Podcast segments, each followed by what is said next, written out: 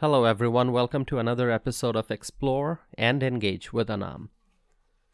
As we all know, food is one of the basic necessities of life. We all need food. Food shortages are not uncommon in various parts of the world. At an extreme level, famine can take place, leading to hunger and even death. It has happened, not once, but many times in the course of recorded human history. In Bangladesh, where I'm originally from, people suffered from famine at around 1974, 1975, so uh, many years ago.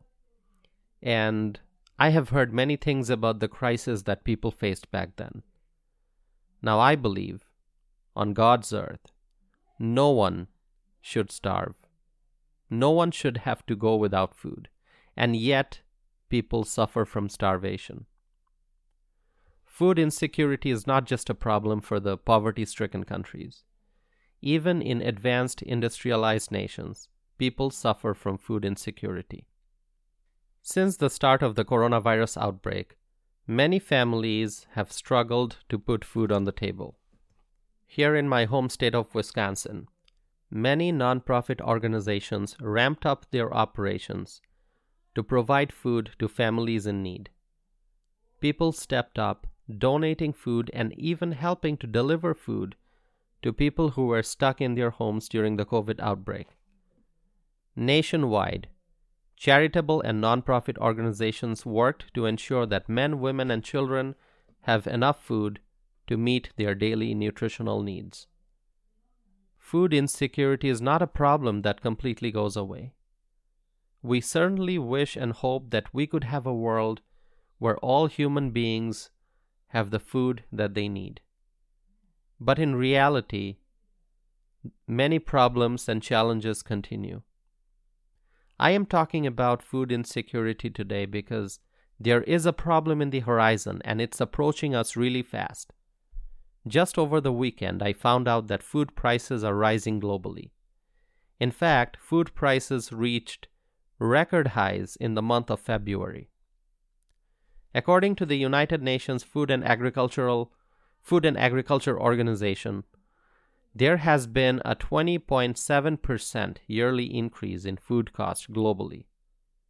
So, in short, food is becoming more expensive over time, and people are struggling to buy food. And it's not just food that's becoming expensive, Many consumer products are becoming expensive, as the data on inflation tells us. But food is a necessity. Human beings cannot live without food. We need food to survive. Just on television this morning, I was watching and listening to a farmer who said that the Russia Ukraine war could drive up American food prices. This would be because of rising fertilizer prices and shortages. So here we are, looking at a problem that's heading in our direction at a very high velocity. In addition to the inflation that we are already suffering from, now people have to worry about the prices of food going up further. If that happens, food insecurity will intensify and many families will suffer. Food insecurity is a real threat to the health and well being of the people in the United States and all over the world. We live in an interconnected world. What happens in the East affects the West.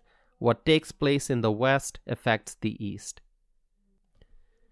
In the last two years, people have suffered a lot already the loss of lives, sickness and hospitalization, political unrest, business losses and shutdowns, the COVID rules, closure of schools, the emotional pain and suffering, people went through a lot since 2020. And now, food insecurity is, is threatening us.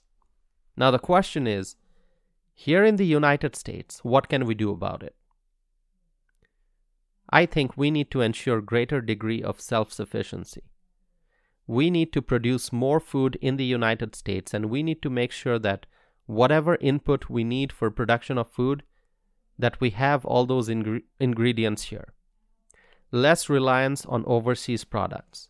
Now, that doesn't mean that we will stop importing and exporting. International trade will continue, but we need to make sure that we have the ability to produce enough food in the United States to meet our domestic needs. I say the same for energy.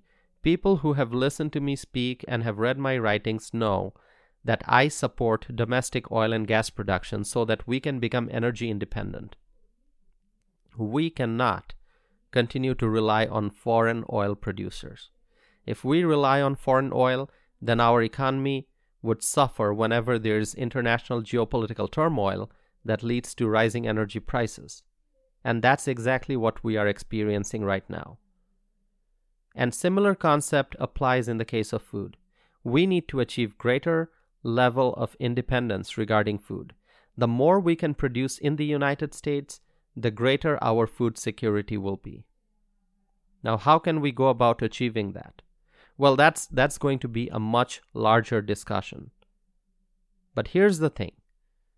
What I'm talking about are things that we can't live without. Whether you drive a car or ride a bus, you need affordable energy. When energy prices go up, people suffer, as we are seeing right now. And about food, no one can live without food.